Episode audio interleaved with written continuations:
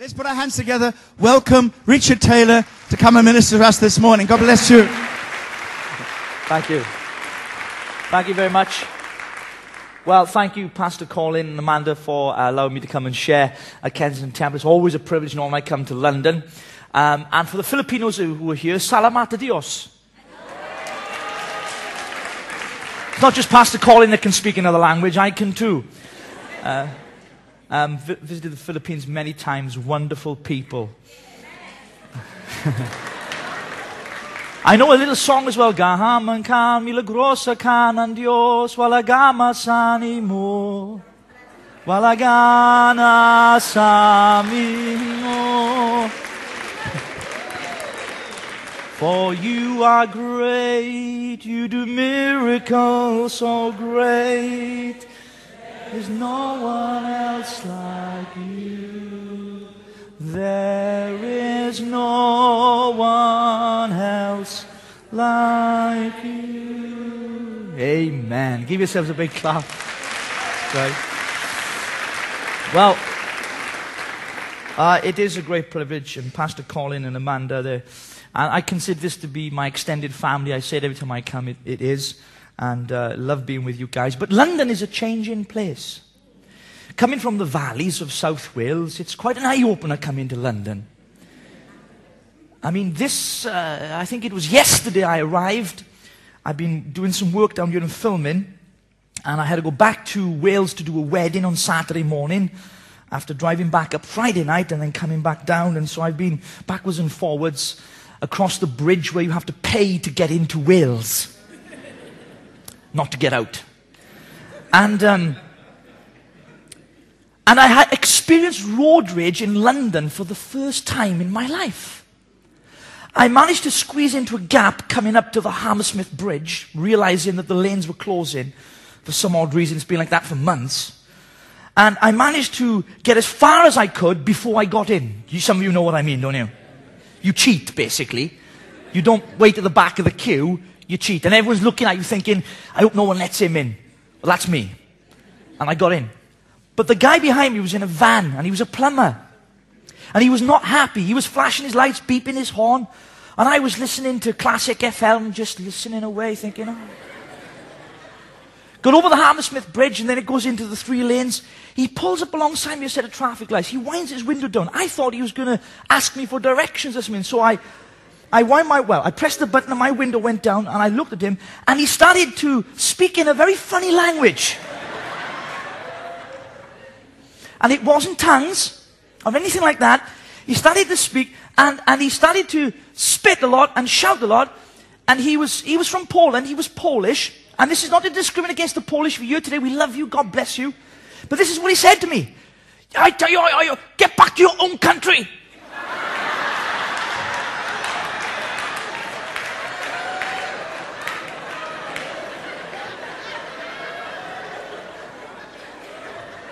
London is changing.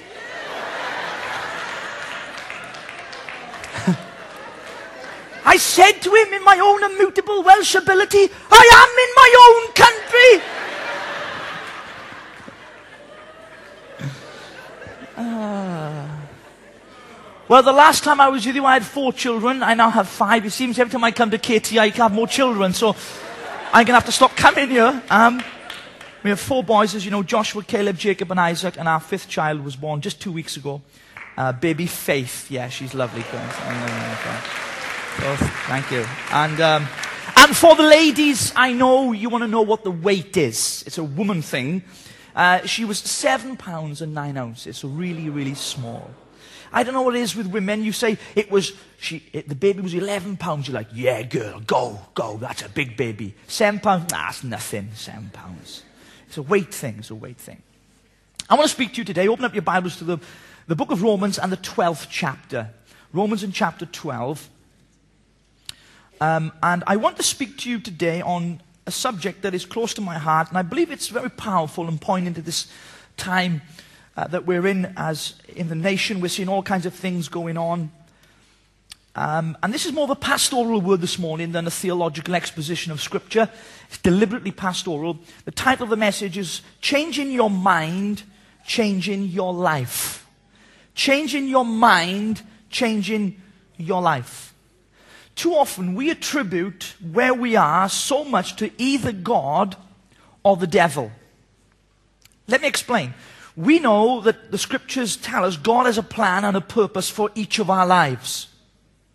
And often where we are in life, we can say, I'm here because this is the place that God has brought me to. Uh, I'm, I'm, at, I'm at this stage in my journey because God has brought me here. Sometimes, when we're in circumstances we don't like, we blame the devil. It's the devil's fault I jumped in the wrong bed. No, it was your flesh. well, we blame the devil for so many things that actually it's our own choice and our own doing. Each of us have the power to choose. The Bible speaks a lot about the mind, having the mind of Christ. The Bible says that as a man thinks in his heart, that word heart is not the word heart as we understand it. It means mind. As a man thinks in his mind, so is he. In other words, whatever you're thinking will actually shape you for your future. If you've got stinking thinking, then you'll have a stinking future. There's no such thing as a bad day, it's just a bad you looking at it. Because it begins with thinking. I'll give you an illustration. You know, when you get out of bed in the morning, how do you feel like Pentecostal Christians should? Hallelujah. Praise the Lord. Oh, I'm good. It's good to be alive. No, most of you fall out of bed in the morning, crawl into the bathroom, have a shave, and the men, and then it's a joke.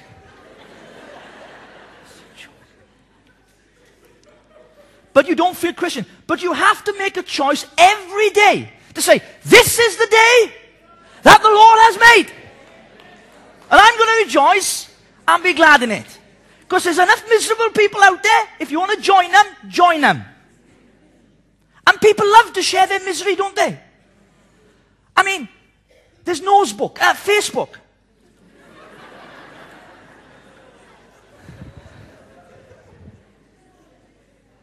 and people put things on. They're like having a bad day and they just thought they'd like to share it with everybody else. Well, thank you very much. Let us all share in your misery. Now, there's nothing wrong with Facebook. I mean, Pastor Colin puts great stuff on there. I follow him myself. Um, but my point is simply this. As Christians, we've got every reason to rejoice. But it's a choice. It's not something you just, it's not natural. You don't wake up like this. but when you make a choice, you choose to rejoice. It's a mindset. I remember my wife sent me out to do some shopping. I went to Tesco's, and um, she gave me this list, and I put it on the trolley thing. I, and it was a new experience for me. I had to put a pound in to get a trolley out. I never, never knew you had knew it. So I got it out, and I bumped into some people from the church as well, and they said, Pastor! I thought, I was like, what? What? What are you doing in here? Shopping. I don't go to heaven to get my goods, you know, just because I'm a pastor, I, I go to Tesco's, you know, I have to put petrol in my car. It doesn't run on supernatural Holy Ghost fuel. And I was doing my shopping. I was just thinking on the Word of God. I was thinking on Psalm 91. He who dwells in the secret place of the Most High shall abide under the shadow of the Almighty. I was saying, the Lord is my rock, my strength, my tower. In Him will I trust. And I was just dwelling on the Word. And when you think about the Word, no matter where you are, it happens to me all the time. All the time. I started singing. I'm pushing the trolley. Yes, Jesus loves me. It started really quiet, you know, under the under the, the volume range of someone else picking it up. But it started to, yes, Jesus loves me.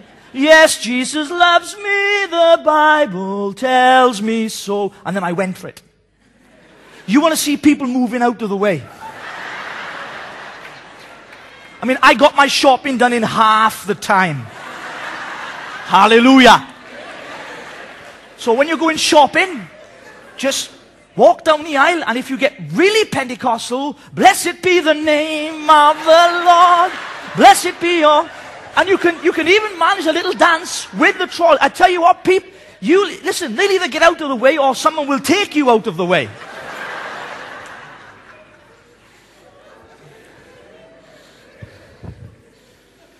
But we choose, don't we? You see, we, we're in control of our thoughts. Do you know that you are in control of your thoughts? In this particular scripture, we're going to read it, and I'm going to show you a key word in this verse. Reading from verse 1 I beseech you, therefore, brethren, by the mercies of God, that you present your bodies a living sacrifice, wholly acceptable to God, which is your reasonable service.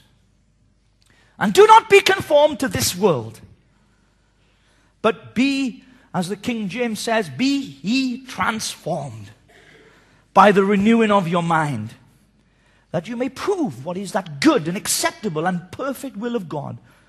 For I say, through the grace given to me, to everyone who is among you, not to think of himself more highly than he ought to think, but to think soberly, as God has dealt to each one a measure of faith.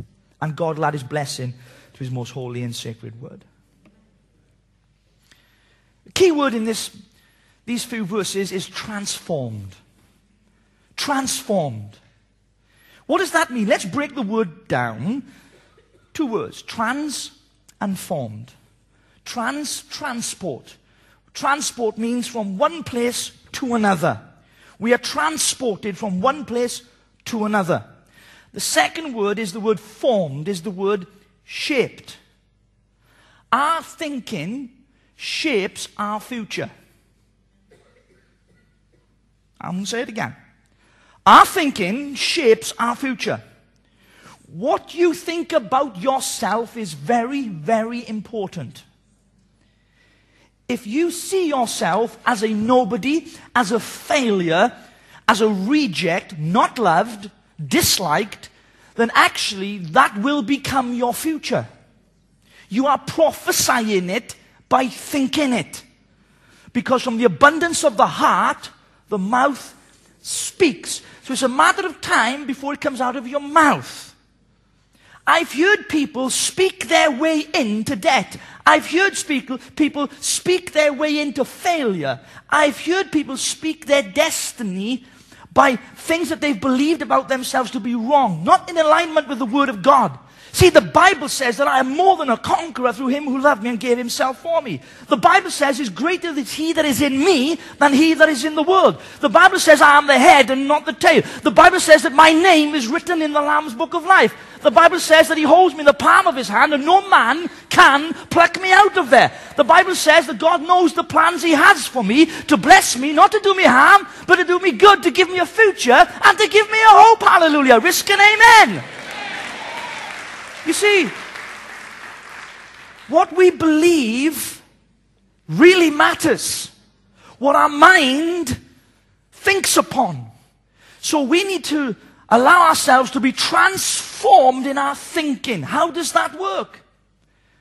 It works entirely by coming into alignment with the Word of God.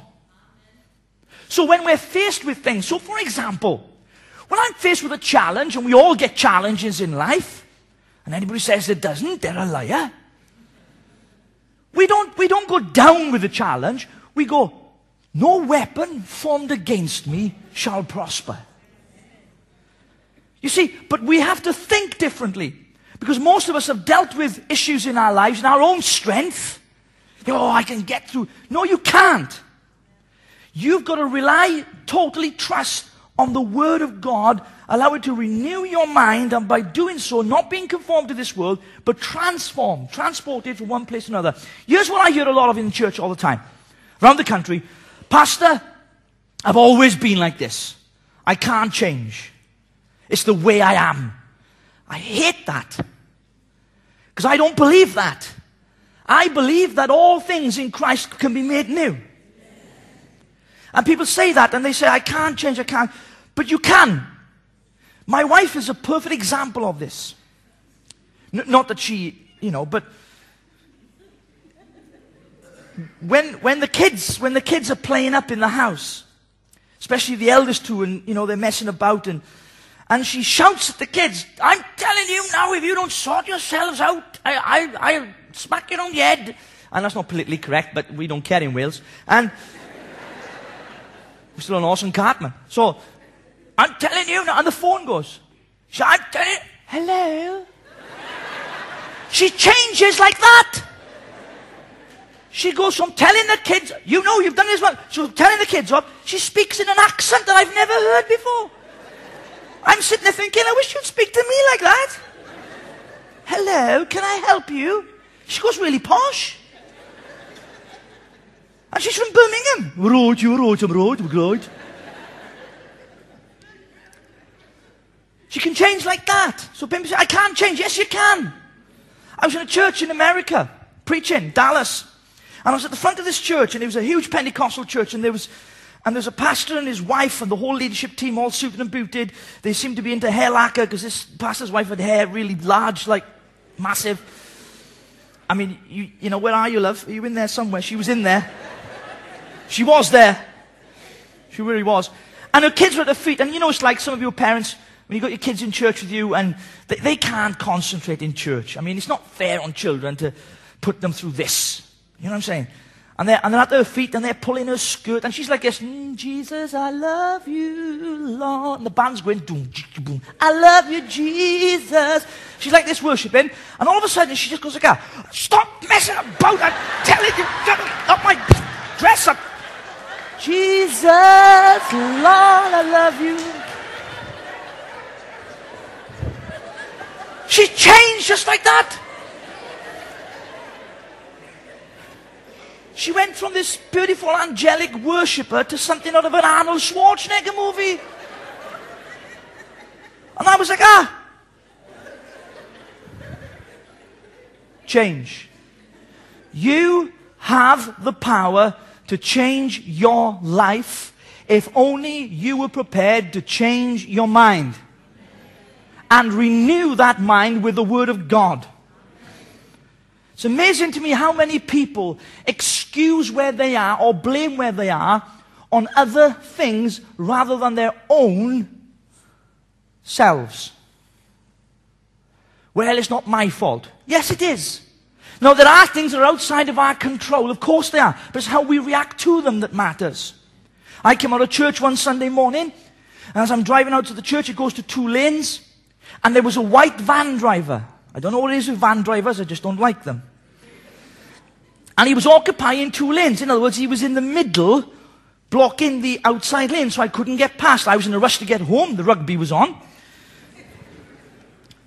It's on this afternoon as well. And so, um, so I was in a rush, and so I was trying to get past him, and he, he wouldn't allow me past. And so when he managed to go over, I thought, as I come past him, I'm going to give him a piece of my mind. Which is exactly what we do. And as I drive past, I'm about to give him the Christian telling off. What are you doing? And as I go, I recognize the driver. It's the worship leader from our church.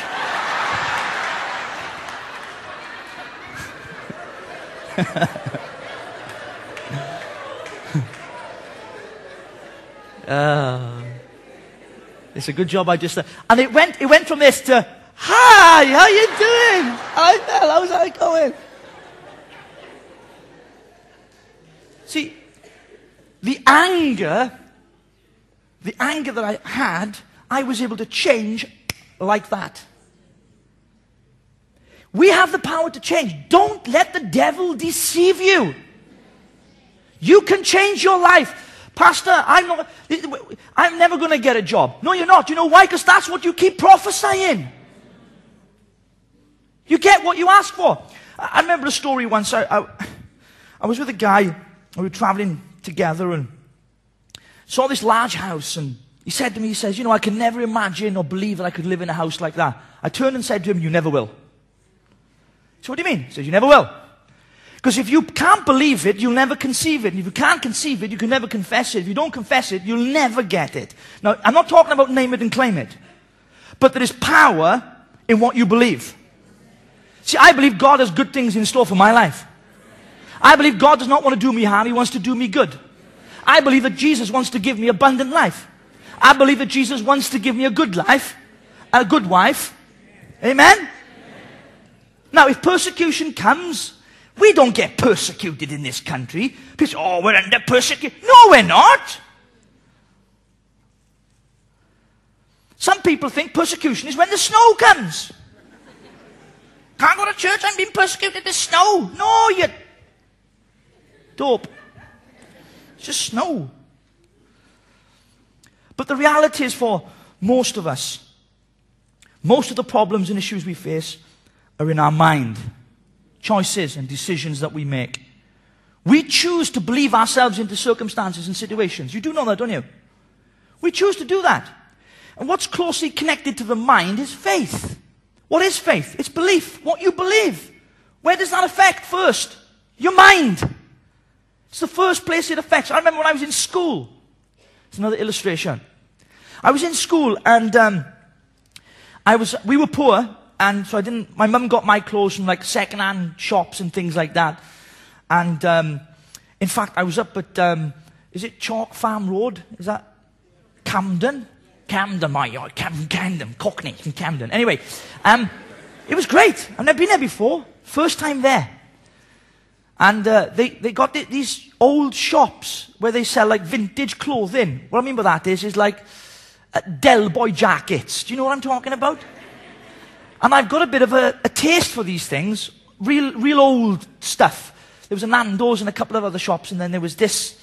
I'm saying Nando's because I'm hoping they're getting it ready upstairs. But anyway, um, but there was this jacket, and I, I and I bought one. I, it's a big. It's got big fur down. I don't think it's fur, but it's like joking fur, you know, for, just in case we've got animal rights people in here. But it was just Vox. It was just whatever that thing is, and a lovely, and it's beautiful. And um, why am I telling you about this? Where was I? School. So my mother used to go shopping in second-hand shops, like this one. So she, it was sports day, and I was doing the triple jump. Now, everybody else in school had all the latest gear, right? So they had Nike and spikes. Now, this is how I was dressed. I had a vest on, a white vest, with tea stains on it, my mother got from a second-hand shop. I was wearing Dr. Martens boots. Proper shoes. Right? Right? So I had Dr. Martens boots on, because I did, couldn't do any training. This is what I wore to school. And they were, bl- they were ox red colour. Do you remember those ones? I mean, they come, they're back in now, aren't they? Right? I mean, have you got a pair on there? No. Right, okay, I just saw you on there. So, so, and um, my mother got these shorts that were way too big for me. I mean, they were out here. And they were falling down. and I said, Mum, these shorts are too big. How am I supposed to do the triple jump? They're all going to laugh at me. She said, Don't worry, get some laces and tie some laces together and tie it tight and you'll be all right. So, all right then, Mum, I'll do that then. So, I went to school and um, Oh, I can hear all the kids behind me. I can hear them all laughing and mocking and, you know, he's a jippo, he's a poor kid. That's what they were saying. They were saying nasty things to me. You know, I thought, don't worry, after this triple jump, I'll kick your head in with these Dr. Martens boots. so, I got these shorts on with the, the, the lace tied here, and, the, and they're huge. And it's a windy day, and I'm flapping in the wind like this. My legs are going like this because they were thin. Not now, they're muscular and toned. But back then, they were thin. And, and I was like this, walking like this with the shorts like this. And I stood there like, ah, uh, little Ryan, I'm going to jump. And what I'll do is, and so hop, skip, and jump. Sorry. So I ran, a hop, skip, and as I jumped, I pulled the shorts up like that, and the wind. And I won the triple jump, ladies and gentlemen. Oh, yes.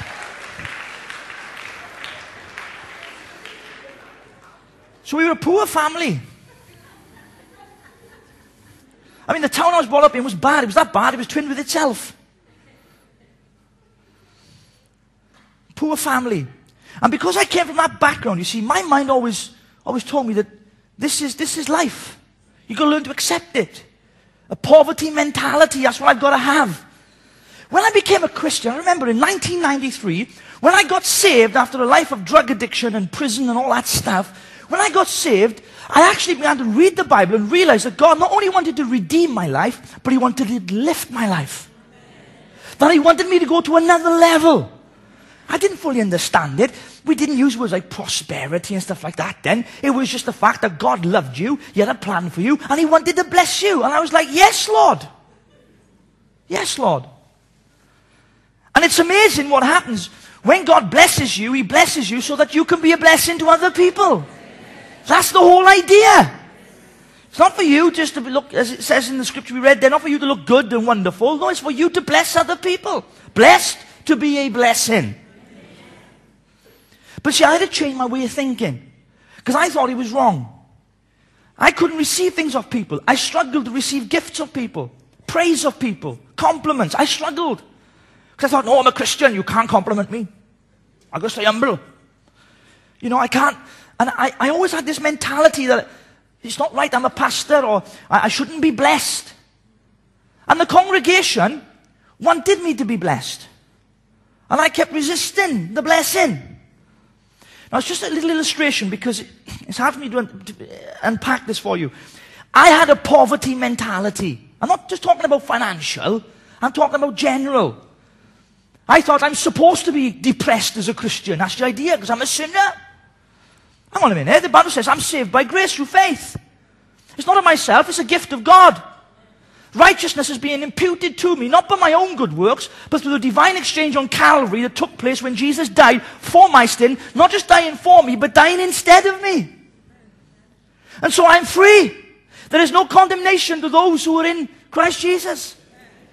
My friend who's an alcoholic phoned me the other week. He says, Richard, he says, there's no, well, the thing is, you know the scripture. He says, there's no condemnation to those who are in anything. But we make choices and decisions. The wonderful thing about renewing your mind is this, is this is a process. When you get saved, it doesn't happen straight away, does it? Hello? You don't start straight away. When you make a decision, some of you might be new Christians here ago, even walking with Jesus a long time, you ain't perfect. I know you think you are, but you're not. And in our church, about 80% of the people I would imagine on Cwmbran campus have come from drug addiction or that kind of lifestyle and background.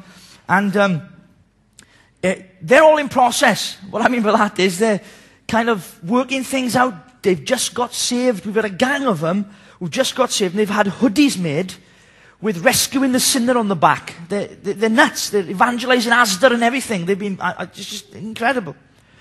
But you'll get things like in our church, someone at the, sat at the front will shout out to a guy at the back, Oh, mate, you owe me money. This is in the service. And he shouts back, What for, mush? Two bags. You know what I'm talking about? Now, we know what he's talking about. You're thinking Tesco's carrier bags. We're not, but we, we know what he's talking about. And this happens in our church. See, they, they made a decision, but they're in process. I'll kick it out of them. Don't worry about it. When I first became a Christian, two weeks, I remember being out in Blackwood Town Centre in South Wales, talking to people about Jesus. I was giving out leaflets, gospel tracts. Went up to a group of young guys. They had the jeans down there and boxes pulled up there. Hat on backwards so they walk like that. and I was witnessing, and he ripped this thing up and threw it in my face. And, and as he threw the tract in my face, I felt this heat rise through my body. And it wasn't the Holy Spirit. it was anger. I'd only been a Christian two weeks. I was in jail a drug addict two weeks before. And this guy, this kid, threw a leaflet in my face. I screamed. He ran. I chased him down the high street. The Christians behind me are like, uh, they're, they're, praying in tongues. They're singing, Kumbaya, my Lord, Kumbaya, Kumbaya, my Lord, Kumbaya. The KFG and Kappa And they're singing, and I'm chasing this guy, and I capture him. I get him on the floor, got my knee in his chest, fist in his chest. If I wasn't a Christian, I'd smash your face in. And Jesus really loves you.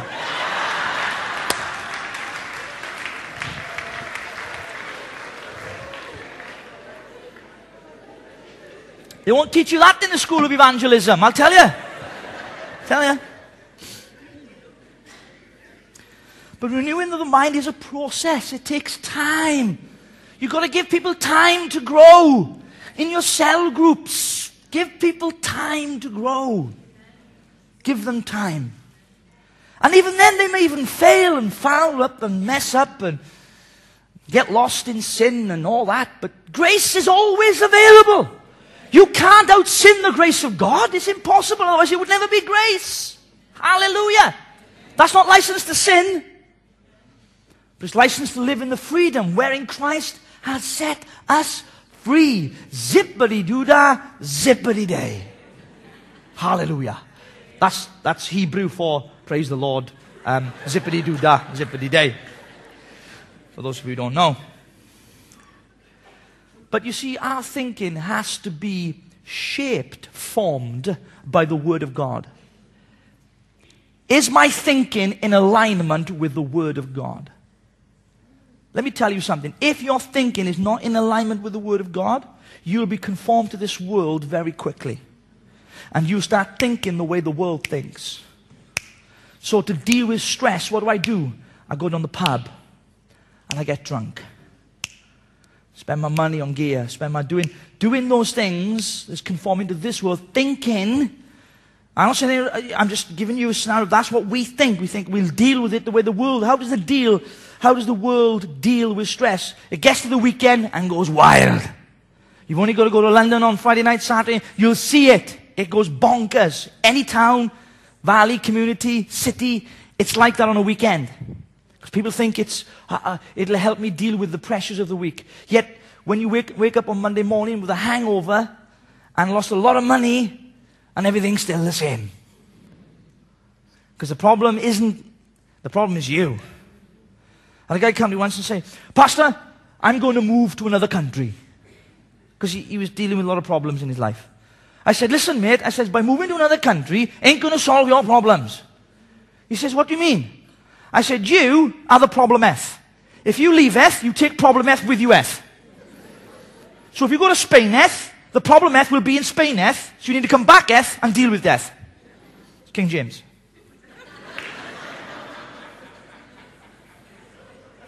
He, he had what I call somewhere sickness. What I says it's only if I can go somewhere else, then it'll all go away. If I move away, then it'll sort the. no, because the problem isn't. It's you. Some people have a case of someone sickness. Oh, if only I could meet the right person. If only I could meet Mr. Right, Mrs. Right, whatever the case might be. Some of you thought you met Mrs. Right, Mr. Right. And they're not as right as you think they are, are they? But we still love them and marry them and have children and enjoy each other's lives. Because you see, we have high expectation of other people, but not of ourselves. But when it comes to when it comes to thinking, how we think about ourselves is very, very important. Every day, I have to remind myself that I'm a child of God. Every day. Not like once a week on a Sunday, every day. I don't get out of bed in the morning and go, hallelujah. I don't do that because I get up in the morning and I'm tired. And, but I have to remind myself when I'm washing or I'm in the shower and shave, I'm, I'm thinking, thank you, I'm a child of God. Hallelujah, thank you, Jesus. When I start saying thank, just that word, thank you, Jesus. Some of you need to try it. I prescribe it as a spiritual doctor, as a prescription. Just get up in the morning and just go, thank you, Jesus. Let it be the first thing that comes out of your mouth. Thank you, Jesus. Because I tell you this, every day above ground is a good day. It's a good day. And even coming to church, the Bible says, I was glad when they said unto me, Let us go to the house of the Lord. Not I was sad when they said unto me, Let us go to the house of the Lord. It's a choice thing. Now, you might think, Pastor Richard, this is not very spiritual. This is more spiritual than you realize. The way you think is very spiritual. Not to be carnally minded, but to be spiritually minded. This is life and peace. If you ain't got a life, if you ain't got peace, it's because of this. It's not because you ain't praying enough or you ain't reading your Bible. It's got nothing to do with it. Of course, reading your Bible is the way that you renew your mind, but my point being that that in and of itself begins here in your mind. Don't underestimate the power of your mind. It was created by God for God so that God could use it to be creative so you could confess and prophesy the goodness of God into the land of the living. That's why God gave it to you. Salvation comes about through confession of the mouth, but it begins with believing in your heart. That word heart in the book of Romans is your mind. So you get saved by believing with your mind. People say, when I become a Christian, my brains, I just throw them out. It's all faith. No, you use your brains. Pentecostals are the worst, aren't we? Well, I'm a Pentecostal. Don't eat my brains, now I got the Holy Ghost. No, you still need your brains. You still need your compos mentis. Because, I, I mean, you know, I, I, I travel a lot as well. I, not so much in the last year or so because we planted some churches and I'm pioneering. But when I travel, you go to some churches and they, they're not, they, they, they don't understand. So it's all spirit. Everything's spirit. Everything's spirit. Everything. You know, even the pastor's getting up like this. Ooh, because it's all spirit. Ooh. Ooh. Because it's all spirit. No word. And, and they'll say things like, oh, we haven't got time to preach because, oh, the Spirit's here. Ooh. Ooh. Ooh. And there's bodies everywhere. No, I'm not, I'm not against it. I'm, I'm just illustrating it to you now. And it's all spirit. There's no word. There's no word. Let me tell you something. Spirit without word and you'll blow up. Word without spirit and you dry up. You need both together to grow up. But then you go to the other extreme where it's no spirit. Hello, brother. Turn to me today to the book of Romans in the ninth chapter. Thank you. Goodbye. You need both, of course, don't you? But you see, we've got to be people who realize our brains and our minds are engaged in our spiritual well being and our life. Say, Pastor, I, remember a guy come to see me for counseling some months ago, this was, and uh, he sat down and he said, uh, going through all his problems, and I, first thing I said to him, I said, Have you read your Bible? He went, No. I said, Well, I ain't going to pray for you. I'm not even going to counsel you. Go away and read your Bible. Came back two weeks later. Pastor, nothing's changed. I'm still going. Have you read your Bible? No. I ain't going to pray for you. I ain't going to counsel you. Go away and read your Bible. One week later, comes back. Pastor, everything's changed. I said, What did you do? He said, I read my Bible.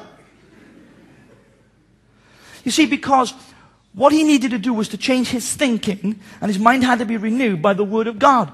And the Word of God took root in his mind. He brought himself in alignment with the Word of God, and it helped him to overcome the problem that he was facing. It wasn't rocket science.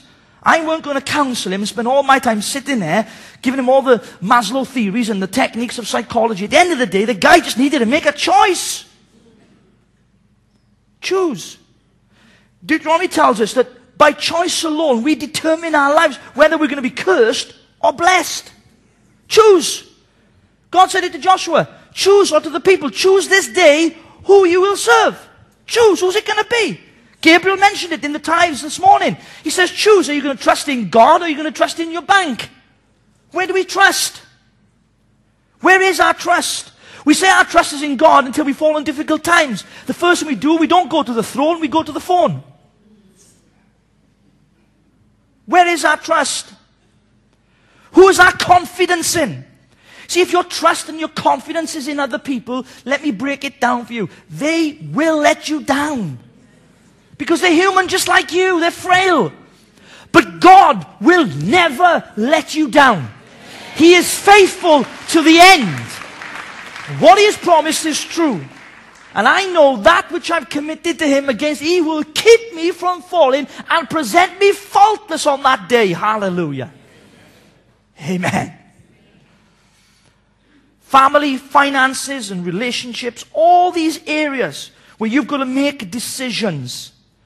The degree to which your mind is renewed is the degree to which you will experience a change in your life.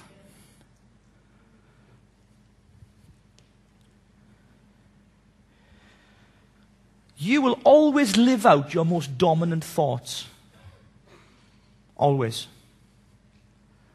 You will always live out your most dominant thoughts. What is your mind filled with? If you have stinking thinking, that's what you'll get.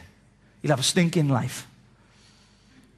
But the Bible calls us to think upon things that are wholesome, that are praiseworthy, that are good, that are pure, that's what the Bible encourages us to do, to think on those things. But so often our minds are bombarded with the pollution of this world to conform to its standards, its way of living through media, and we thank God for media. It's great means we're able to communicate as I'm doing right now to the coronet and people online. But at the same time, there is a, an evil side. There's a dark side that pollutes our minds. Remember, he is the prince of the power of the air. Of the air. He operates. Don't be freaked out. Don't go home and go, I dare not put my telly on in case the devil's watching me. No, it's all right. It's all right.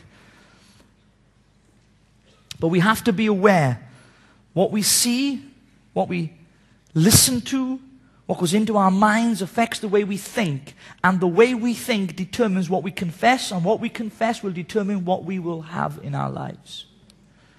That's why whenever I say, whenever I meet people, I say, God is good. God wants to bless you. Hallelujah. God bless you. Say to people all the time, God, it ain't just a, a salutation. God bless you. God bless you. God bless you.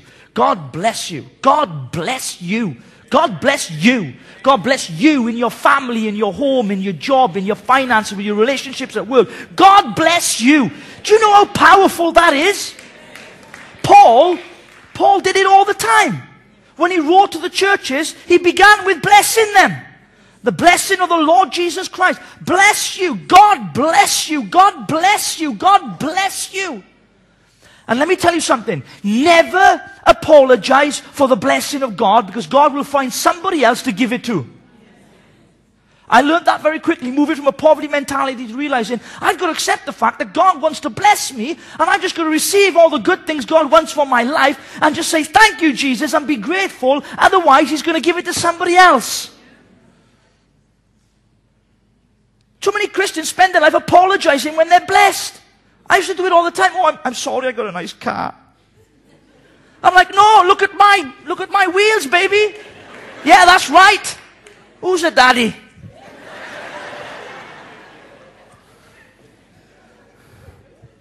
I've worked hard for it.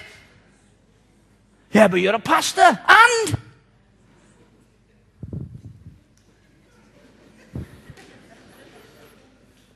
Here's the irony. You don't, you know, I don't get paid by our church. I planted our churches. I don't get paid for them, so I don't take a salary from the church at all. It's because I don't need to, because I'm blessed. Hallelujah. And you get people come to our church and they see me driving a big car and, you know, Range Rover, whatever, and this, this thing, I got, I got a Harley and all that stuff, and, which I saved for for two years. They don't know that. And they judge you. They say, oh, look at the pastor, he's a prosperity church.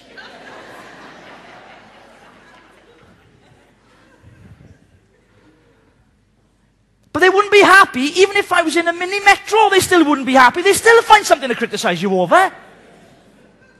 So you might as well say, well, stuff them and just drive it. Now here's the thing. They don't know, people that come to the church, that the church don't pay me. And they go, oh, look at him, he's got money in the church and he's driving a big car. And, then, and so say, you don't get paid by the church. Oh, he's just telling you that. no, but it's true. I signed a contract with a television company. They pay me £15,000. If I want to go and buy a second-hand Range Rover, tint it out with windows and bling it up, I'll bling it up. the wealth of the wicked is laid up for the... And, and people get like that. You see, don't get jealous when other people are blessed. Rejoice with those.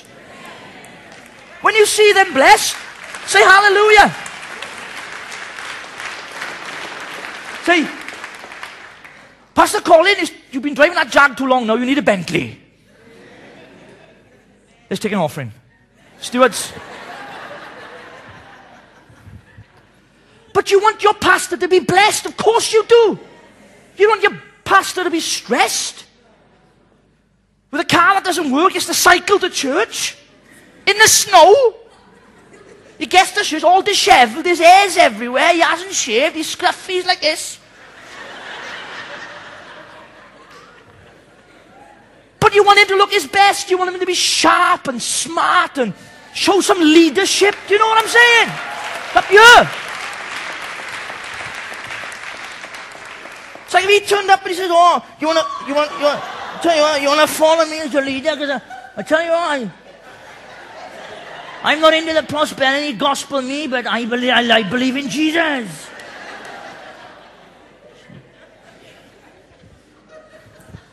I mean, you follow it. The church is like that, man. I won't tuck myself in there. I'll just leave myself in.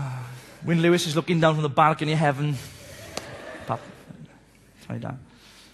But it's true, isn't it? We should never be jealous of people who are blessed. You know why they're blessed? It's because they've changed their thinking. And I'll tell you something now, there's a principle there for us this morning. If you change your way of thinking, you'll change your life. If you want to see the blessing of God in your life, you've got to change the way you think because you've been thinking wrong about yourself, you've been thinking wrong about God, and you've been thinking wrong about others. God is not stingy in heaven, looking for an opportunity to beat you with a stick every time you commit a sin. God is looking to love on you, to bless you, to prosper you, to do you good, and to give you a future, and to give you a hope. Would you say amen?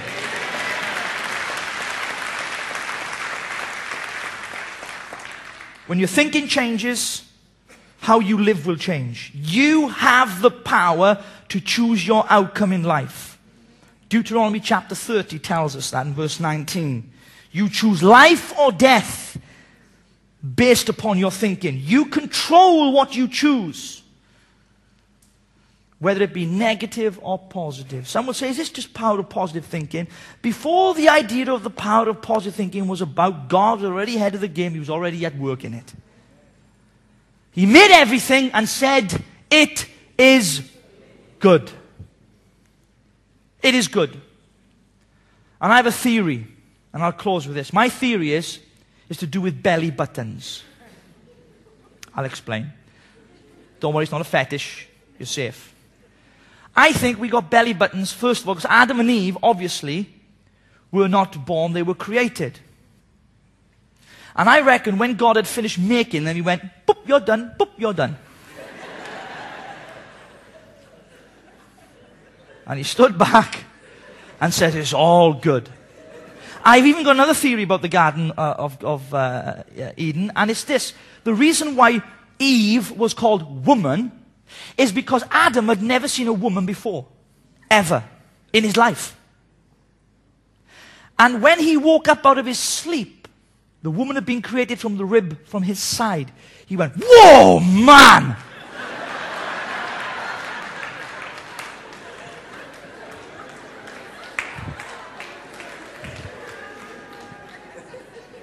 Just a theory. I know I might be wrong. But we've got to learn to change our minds. Change the way you think about your church. You know, we, we, we, there's so many reasons things we can complain about church, but thank God we can worship without a gunman running in and shooting everybody. Thank God we can worship without people coming in and slaughtering us as Christians. Thank God for that. Pray for those who are being persecuted in other countries. We, we've got a lot to be thankful about. And people say, well, Pastor, it's okay if you're blessed and you got that. Listen, I was like that when I had nothing. You can still be blessed when you've got nothing. You do understand that, don't you? Paul said, in all things I've learned to be content, whether I have or I have not. It makes no difference to me because I've got Christ. I remember driving down to a mini metro down to Southampton and I didn't have much money, but I tell you what, I was the most blessed man on earth. Most blessed man on earth. I went across on this little boat, went across to preach in this place. I can't remember where it was. I got back, my car wouldn't start. It was a nightmare. But I still felt blessed. Felt blessed. God is good. All the time. And all the time, God is good. God bless you. Good morning.